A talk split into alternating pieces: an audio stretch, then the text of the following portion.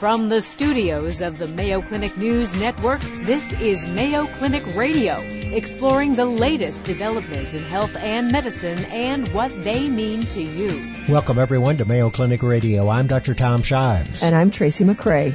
Women reaching menopause can experience a wide range of changes, including physical changes to the genitourinary system, the genitals and urinary tract. A recent article in Mayo Clinic Proceedings reviewed the options for women experiencing genitourinary syndrome of menopause, a relatively new term that describes various menopausal symptoms and signs associated with physical changes of the vulva, vagina, and lower urinary tract. On today's program, we'll learn about genitourinary syndrome and other menopausal changes from a Mayo Clinic expert. Also on the program, we'll cover the latest changes to blood pressure guidelines which affect millions of Americans. And tips for winter safety and avoiding holiday hazards. All that, along with this week's health and medical news, right after this. Welcome back to Mayo Clinic Radio. I'm Dr. Tom Shives. And I'm Tracy McCray. It's a common problem that affects at least 50% of postmenopausal women, yet only about 7% are receiving treatment. We're referring to a condition called genitourinary syndrome of menopause, or GSM. It's a term that used to be called atrophic vaginitis atrophic referring to atrophy or shrinkage of the vagina. Vaginitis, I don't exactly know why they added the itis, which usually means inflammation, but probably just as well that we got rid of that term. Symptoms of GSM can include vaginal dryness, itching, painful intercourse, and genitourinary syndrome increases the risk of urinary tract infections, all the result of low levels of estrogen that go along with menopause. Hmm. The good news is there are treatments that can help if you're willing to talk to your provider about it. That's critical. Yeah, here to discuss is the director of the Mayo Clinic Office of Women's Health, Dr. Stephanie Faubion. Welcome back to the program, Dr. Faubion. Thanks so much. Delighted to be here. Dr. Faubion, nice to have you on the program again. So they, I think that the name change is, is interesting from atrophic vaginitis to genitourinary syndrome of menopause. I guess the name change was good, but why, what prompted the, your society and women's health experts to do that? Well, there were a number of factors that played into that, and one important one was that women didn't associate the condition with menopause. And so it was sort of unclear why these symptoms were happening, and therefore women weren't going to their doctors saying, you know, this is happening to me. Can we do something about it? So it wasn't really associated with menopause was one. The second was the term atrophic vaginitis doesn't have anything to do with the urinary tract. So mm. societies were trying to pull in the urinary symptoms like the urinary frequency, going to the bathroom more often, the urgency and the urge leak, which are all symptoms of the same thing, low estrogen. And so tying in that for both providers and for women was helpful. And the third was, as you mentioned, atrophy means shrinkage shrinkage, and no one wants to think of their genitals as shrinking. Um, so much like the term impotence went to erectile dysfunction, we're now taking away that more pejorative term and making it something that women and providers can understand and that's more acceptable. And just saying GSM, somebody might be less afraid to say to their doctor, I think I have GSM. Uh, yeah, it's a little more hip than atrophic vaginitis. what age are women when they usually experience their first GSM? Well, this is typically menopausal women, so most of the time women are around the average age of 51 when they go through menopause, and typically it doesn't start immediately after that last menstrual cycle. It sometimes takes one to two years for those symptoms to develop. So whereas hot flashes and night sweats tend to start even in the years before the last menstrual cycle, these symptoms tend to come on a year or two after the last menstrual period. I think one of the important things that your article pointed out or emphasized was that this is an underdiagnosed condition. It is incredibly underdiagnosed. So as we were talking about, there are some 50 to 60 percent of postmenopausal women who are affected by that, by this condition, yet only about 7 percent actually receive treatment.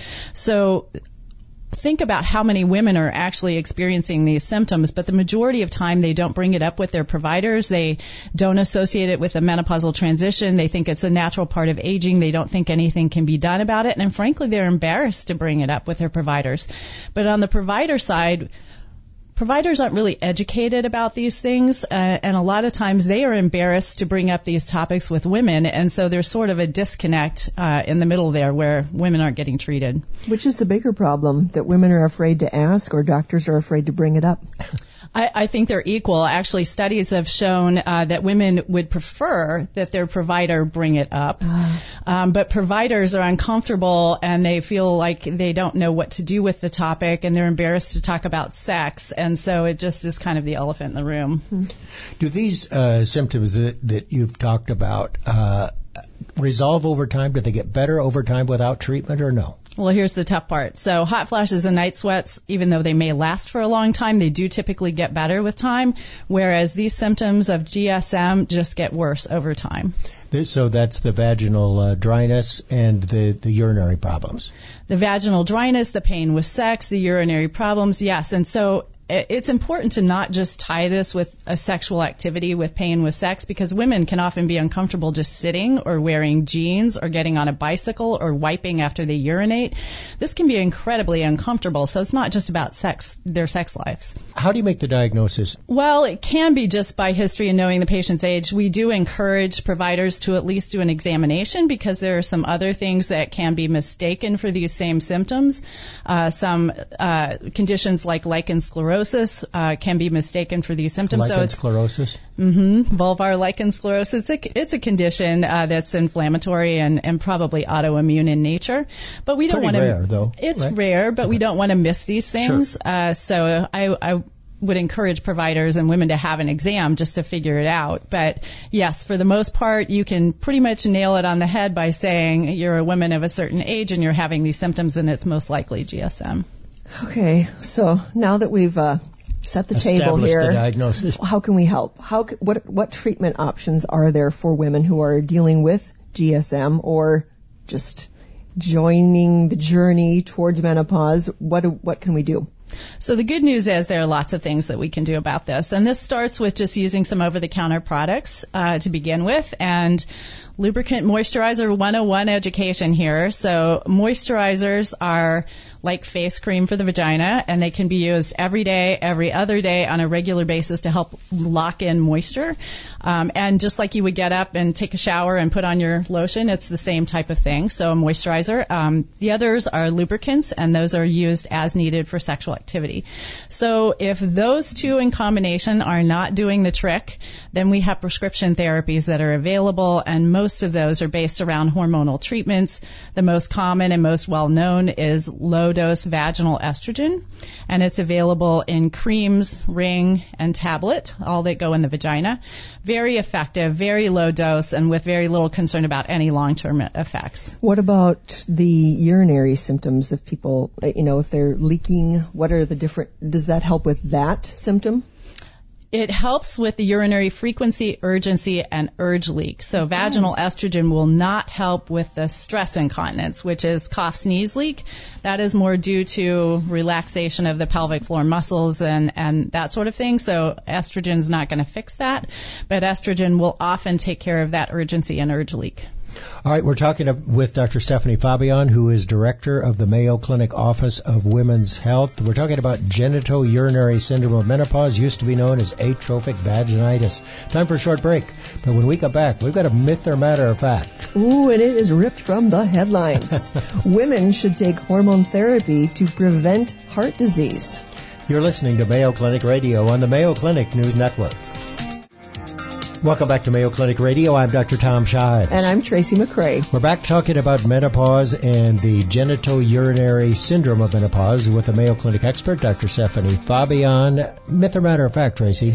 Well, it's ripped from the headlines, from this week's headlines, as a matter of fact. Women should take hormone therapy to prevent heart disease. Is that a myth or a fact? Oh, well, so the recent headlines would say no, that is not true, although I would contend that there is still plenty of data out there that would support that systemic hormone therapy does reduce heart disease risk for women, especially for those who are newly menopausal and within about 10 years of the menopause transition.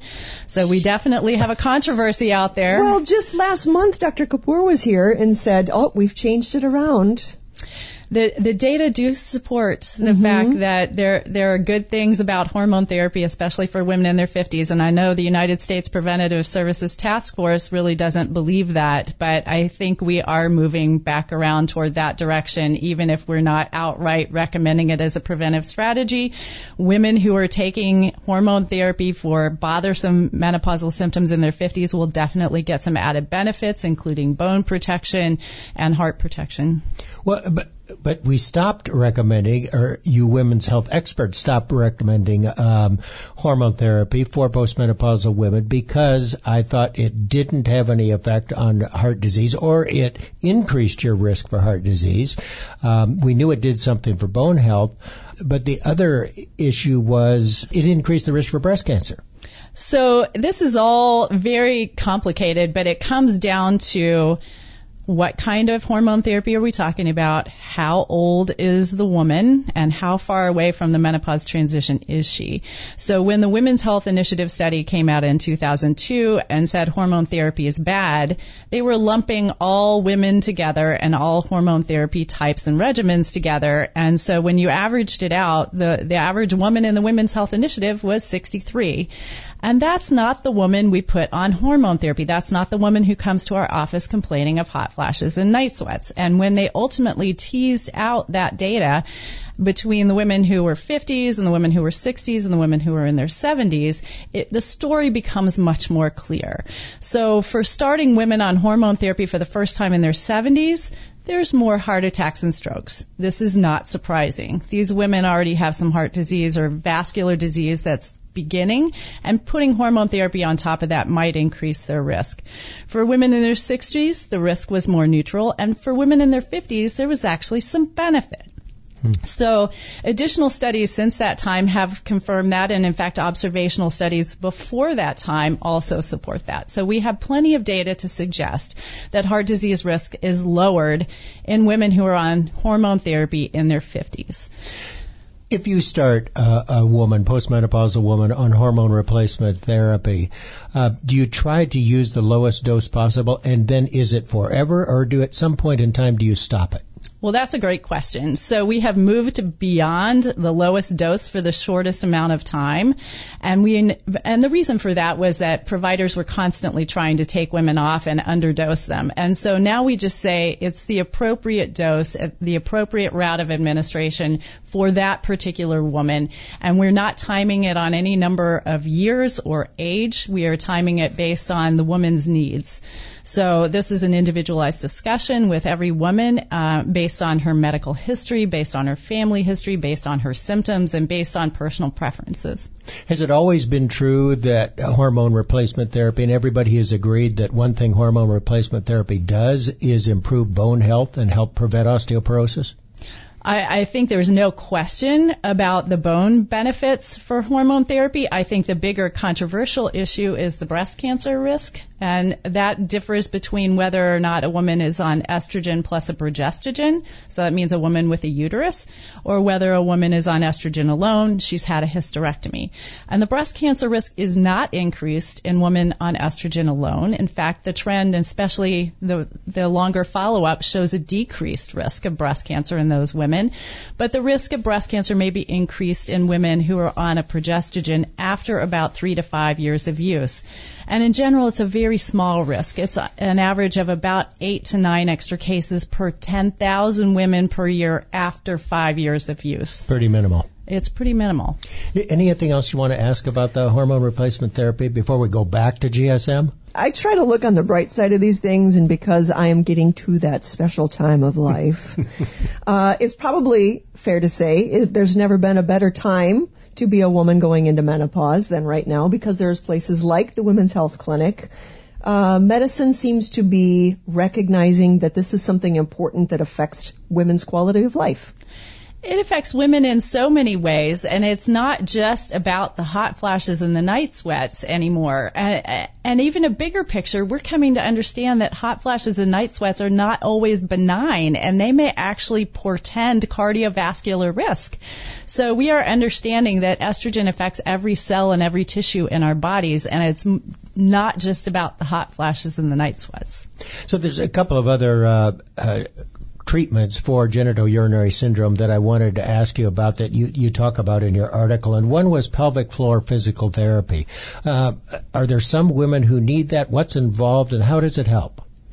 So pelvic floor physical therapy would be uh, something that we might use for women who have pain associated with intercourse. And so in addition to getting those vaginal tissues healthier again with vaginal estrogen or there's some other products, a new DHEA product has recently been approved by the FDA.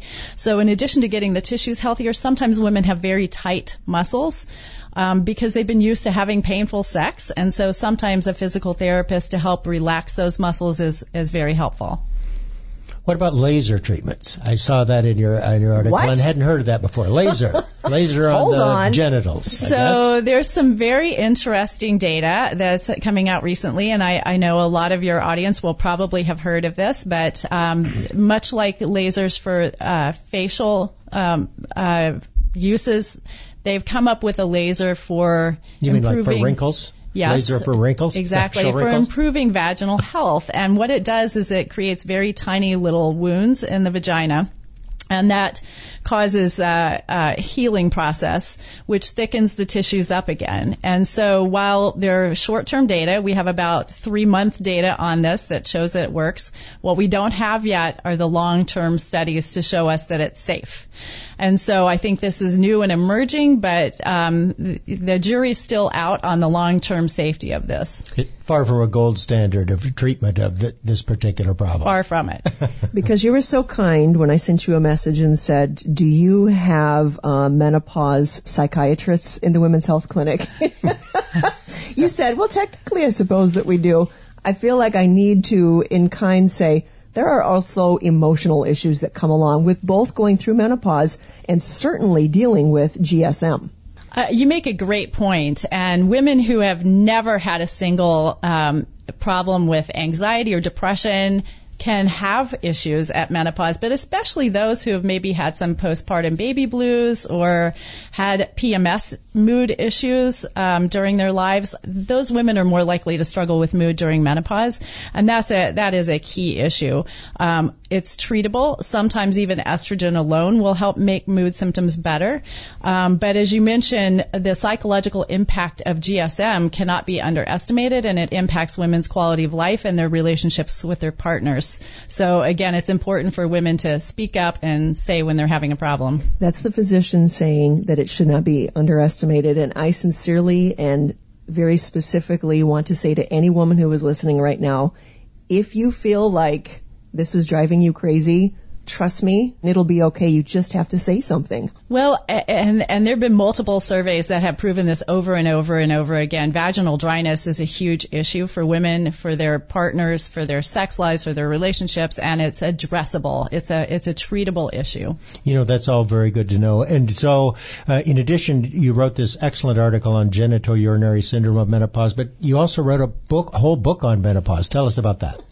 Oh, it's the Mayo Clinic Menopause Solution. It was uh, published last year, and it's still available where books are sold. But we we basically wrote it as a reference for women because we couldn't find anything that was reputable out there, so we came up with one.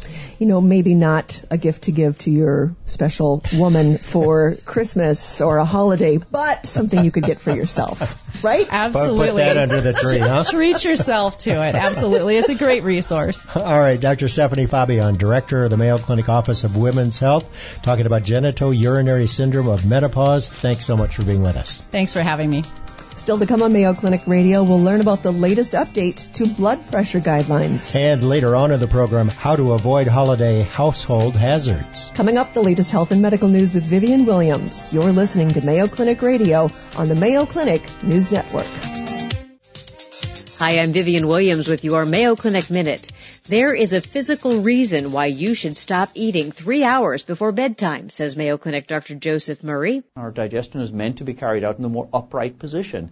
That's why late night snacks can be a recipe for reflux. You fill your stomach with food, it starts producing a lot of acid. Now you've got a big bag full of food and acid that's li- sitting there. You go lay down, and you no longer have gravity to keep that food and acid down. Comes up your esophagus, giving you reflux. Dr. Murray says some foods are more likely than others to contribute to it. High fat foods, because they'll sit in your stomach much, much longer. So avoid high fat foods, tomato based items, spices, chocolate, and onions.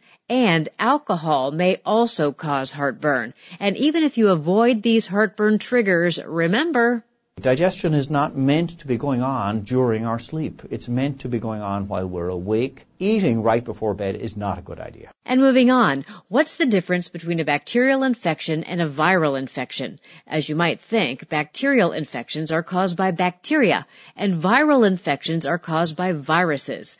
Maybe the most important distinction between bacteria and viruses is that antibiotic drugs usually kill bacteria, but they aren't effective against viruses. Bacteria are everywhere, and most bacteria cause no harm to people, but there are exceptions, such as strep throat, tuberculosis, and urinary tract infections. Antibiotics can knock out these infections, but inappropriate use of antibiotics has helped create bacterial diseases that are resistant to treatment with different types of antibiotic medications. Now, diseases caused by viruses include chickenpox, AIDS, and common colds. In some cases, it may be difficult to figure out whether a bacterium or a virus is causing your symptoms.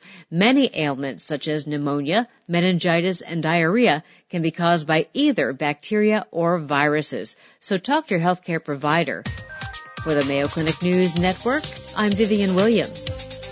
Welcome back to Mayo Clinic Radio. I'm Dr. Tom Shives. And I'm Tracy McCray. Last month, the American College of Cardiology and the American Heart Association announced new blood pressure guidelines again.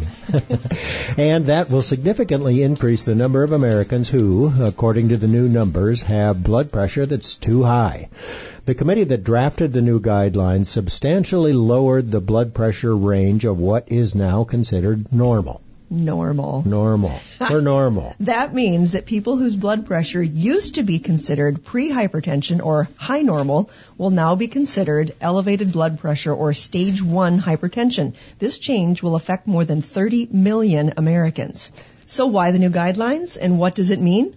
Here to discuss the new guidelines is Mayo Clinic nephrologist Dr. Sandra Taler. Dr. Taler is also a member of the writing committee that drafted the new guidelines. Welcome to the program, Dr. Taler. It's nice to meet you. Thank you. It's nice to be here. So you've pretty much changed the whole definition of what is high blood pressure. Yes, this is a, a big deal, this guideline. Um, it's the first guideline in 14 years uh, on a national level that has endorsement from multiple different professional organizations that are expert, include experts in high blood pressure. So it's a big deal, and um, it's almost you could say overdue. You were you're kind of on a, on the hot seat though, aren't you? I mean, you were on the committee that that wrote the new guidelines. Has there been some pushback? Has there been some controversy about the new guidelines? Well, I think it's early. Um, the the comments that I hear from people around me are, "Oh, I better watch my blood pressure a little more. Maybe you know this is something important that I need to pay attention to." Um, I've had uh, patients that I see push back a little bit when I say that uh, a normal blood pressure is, you know, less than 120, and that if they have blood pressure above 130, that is uh, appropriate to be treated. So I think that. Um, patients, um, the public will need to understand what this is about, and it may take a little time to get used to. Well, it also just gets it on f- people's radar about blood pressure. That's a good conversation to have. So, what exactly, or what causes high blood pressure? Yeah. Um, First of all, I don't think we totally know. Hmm. High blood pressure uh, uh, is more likely as you age. Um, and it occurs with age in societies that eat a high salt diet. So presumably there's some relationship between sodium or salt intake and stiffening blood vessels that causes high blood pressure. It tends to run in families, but even if you don't have it in your family, if you live long enough, you're likely to develop high blood pressure. So you could almost consider it um, a rite of passage, something that is very common with age. It's uh, a little bit hard to understand that, that there are so now, uh, uh, there are not that many of us who are actually spared the diagnosis of having high blood pressure. I mean, the new statistics show that under the, the new guidelines, more than 100 million people, that's more than 45% of American adults, have high blood pressure. Right. And well, if you how can it be? Well, actually, if you look at adults over 65, you'd probably it would be about 90 percent. Yeah. So it has to do with age. So uh, in 20 year olds, it's not very common. In 30, a little more. 40s, 50s, etc. So that overall 45% is really skewed toward uh, older age individuals. Just like it took us a long time to figure out that smoking not only caused lung cancer but also caused cardiovascular disease, has it taken us a long time to figure out that there was such a strong relationship between high blood pressure and kidney disease, heart disease, stroke, etc.? I mean, these guidelines have come down and down and down over the years. Right. They started back in the 1960s, 1970s, but there were there were trials even back then. The VA cooperative study is a, a famous landmark study. It was one of the first studies where they treated people with high blood pressure and started to prevent cardiovascular disease. Now, at that time, it was based on diastolic blood pressure, the lower blood pressure number, and these were uh, men with very high blood pressure who were treated, and the results were dramatic. The number of people who had you know, even fatal events was markedly reduced with blood pressure treatment. Which one of those numbers is the more important one, the upper one or the lower one, or explain what those mean? That's a very good question. So, uh, systolic blood pressure is the blood pressure when the heart beats. That's the upper number when you get a reading. Diastolic blood pressure is the pressure between beats when the heart rests. So, and that's the lower number. Initially, um, it was thought that diastolic blood pressure was the most important one. When your and, heart is resting. Yeah, yeah. when your mm-hmm. heart is resting. And the early studies and all of the recommendations were based on the diastolic blood pressure. But over the years, we found that actually systolic blood pressure, the upper number, correlates with risk. Risk for heart disease, risk for stroke, risk hmm. for kidney disease, much more so. And so now uh, uh, for many years, but but more so in recent years, the focus has been on systolic, the upper number. So tell us about the the uh, the new guidelines and how you're going to help patients get their blood pressure lower. Will it require a lot more, more people to be on uh, blood blood pressure medication, or are you going to advocate more for lifestyle change? So um, it may sound a little complicated. I'll, I'll try to explain this very simply. So, uh, Tracy, you talked about that um, normal is less than 120 systolic and less than 80 diastolic. This elevated range is 120 to 129 systolic.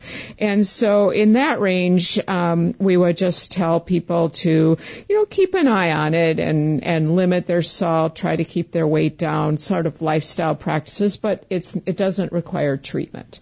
The, the big change is, um, when you get to a systolic pressure of 130 to 139 or a diastolic pressure of 80 to 89. Now that's going to be called stage one hypertension. And in that situation, everybody would be advised to follow, to change lifestyle practices, to follow lifestyle um, modifications that would lower your overall cardiovascular risk and lower your risk uh, or lower your blood pressure actually. For a subgroup of those people, if they already have heart disease, already have had a stroke or heart failure, um, if they're diabetic, if they have kidney disease, those individuals we would start on medication as well as lifestyle practices at 130 or higher. So that's a change. What are the lifestyle changes that people can make starting right now? First of all is weight loss. Get your weight down to a normal body weight. Maybe not just under obese would be a good starting goal. Um, second, limit your salt intake. That would be sodium. You need to read the labels to do that. Third, regular exercise, aerobic or resistance training, 90 to 150 minutes a week. Fourth, limit alcohol, moderation. So no more than two drinks a day for men, one drink a day for women. And I suppose it goes without saying, no smoking no smoking. You have certainly uh, emphasized the fact that high blood pressure is extremely important. And the other important thing we ought to tell our listeners is you got to go in and get it checked because you yeah. can't tell what it is. It's an asymptomatic condition. They used to call it the silent killer. Maybe they still do. Still do. Thanks so much for updating us on the guidelines. Dr. Sandra Taler, nephrologist at the Mayo Clinic, kidney specialist. Thanks for being here. Thank you. We're going to take a short break. When we come back, holiday household hazards, how to avoid a trip to the ER. You're listening to Mayo Clinic Radio on the Mayo Clinic News Network. Welcome back to Mayo Clinic Radio. I'm Dr. Tom Shives. And I'm Tracy McCray. It's the most wonderful time of the year, Dr. You could Shives. almost consider that, couldn't you? We're not going to oh, do never that. mind. that was last year. We learned from our mistake. The holidays mean family and friends, decorations, lights, candles. Some of us even bring a real tree into our home. Well, with all these trappings at the holidays, they're all intended to bring joy. They can unfortunately present some hazards as well. I can see it. Adults on ladders, children with access to cords and candles pretty much anything can become hazardous. Well, here with tips for staying safe this holiday season is emergency medicine physician Dr. Luke Wood. Welcome back to the program, Dr. Wood. Nice to see you. Happy holidays. Thank you. It's good to be here again. I know you don't like talking about all the things that can go wrong when everybody gets together, but that is what happens when you go into the emergency department. Unfortunately, that's the case. Yeah. um, it, usually, when you're seeing me, it's not necessarily a good thing. What's the number one thing that uh, at this time of year show up? People show up in the emergency department. You know, I don't know if there's any number one thing. There's certainly things during the winter that we see a lot more of um, in the emergency department than other times of the year. Um, one thing that we'll see a little bit more of uh, during during the typical holiday season is uh, we see a little bit more chest pain, um, and there's probably a variety of reasons for that. Uh, one, people aren't necessarily watching what they're eating necessarily as much, and um, people are also sometimes exerting themselves a little bit more, especially if we get a nice little snowstorm and they got to clear out the driveway. Are you listening, Florida? it can happen. That's Consider right. yourself lucky. So, yeah, there is such a thing as uh, some people have called it the holiday heart syndrome. Um, so tell us, you get chest pain whether you're shoveling snow or whatever. You overindulge, maybe you had a little bit too much alcohol, but you get this chest pain. What should you do? Tell us the steps. Well, you know, I, I think the one thing, if if I can convey one piece of information for listeners, is that any type of exertional chest pain really kind of concerns us. Um, so if people are, you know, are, are used to walking, say, two miles a morning or something along those lines, and they start to notice that they're either developing some chest tightness while they're exerting themselves, or they're uh, feeling more short of breath than they typically would be, those are all reasons to, to come into the emergency department and be evaluated. Of course, during the winter, you know, uh, shoveling is, is a pretty exertional exercise. Um, and so it's not at all uncommon that we see people um, who develop this chest tightness, maybe some, with some radiation into the shoulders or down the arms. Um, that, uh, that that brings them to the emergency department while they're while they're shoveling, um, and that certainly catches my attention as an emergency physician. Um, and so, you know, um, really most types of chest pain, but especially any type of chest pain with exertion, really warrants uh, an emergency evaluation. And then, you know, oftentimes what we'll ask about is associated symptoms. So if people are also feeling, you know, nauseated or sweating with this, that's really indicative that this could be some type of cardiac process, and they gotta they got to get into the emergency department uh, sooner rather than later to be evaluated. Usually best to call 911. And uh, is the advice still to choose some aspirin? It is, yeah. Uh, despite all of our advances in medicine up to the year 2017, um, aspirin is uh, still uh, a great medication for uh, for acute coronary syndrome. I was going to guess that carbon monoxide poisoning might be one of the things that you see most often this time of year. So we certainly see a lot more carbon monoxide poisoning this time of year. Um, certainly the listeners in Florida and Arizona probably aren't as affected by this. Well, but you know what? They, uh, during hurricane season, when they have to use generators, that's when you hear them, unfortunately, having prob- problems with it. Absolutely, yeah. And um, here in Minnesota, we see um, a bit more carbon monoxide poisoning because, um, you know, uh, carbon monoxide poisoning comes in kind of two different forms. Um, one is from people being exposed to uh, carbon monoxide in the setting of a house fire or some type of combustible fire. The other type of carbon monoxide poisoning is kind of um, non-fire related, and so you see that with uh, generators um, or if uh, you know a vehicle or some type of uh, gas burning appliance is burning in a closed space. How does someone suspect that they might have carbon monoxide poisoning? Good question. So, you know, the development of a headache um, is usually the first symptom of uh, carbon monoxide poisoning, and then we'll also oftentimes see this kind of in clusters where, you know, if there's six people in the same home with an elevated carbon monoxide level, then they'll all come in at the same time with similar symptoms. Typically speaking, what we see first is a headache, oftentimes some nausea or confusion. Uh, when people's carbon monoxide level builds up to a critical level, they oftentimes will lose consciousness, and that's an extremely dangerous situation because then they can't, uh, you know, get help on their own. As long as we're talking about poisoning, let's talk about alcohol poisoning. Mm-hmm. And I suspect you see it year round, uh, particularly in the summer and around the holidays. What do you do about that? Um, particularly, well, any person. It can happen to somebody of any age. How do you handle that problem? Well, oftentimes it's just supportive measures, unfortunately. Um, and when people um, have drank so much that they've um, they're not able to protect their airway, oftentimes we're having to intubate these people, put an endotracheal tube um, to do the breathing for them, um, and basically support them while their body metabolizes that alcohol. But it can be a really big deal. So they can't. They're so drunk they can't breathe, and you have to put a tube down their down their windpipe. They can breathe, keep it open, but but the combination of them uh, of them vomiting, um, which is you know oftentimes what we see with with uh, alcohol poisoning. Um, that's a situation where they're at high risk for aspirating that vomit, which I'm sure is everyone's uh, on everyone's Christmas wish list. Um, and so oftentimes we have to intubate people to kind of support them through those rough times. All right. Now we hear uh, sometimes that that they pumped her stomach or they pumped his stomach. What does that mean? And do you actually do that? Uh, you know, I haven't really done that at all. Um, you know, I, I hear that as well, but um, that's really not something that we're doing routinely in the emergency department. It's oftentimes, like I said, supportive measures, and uh,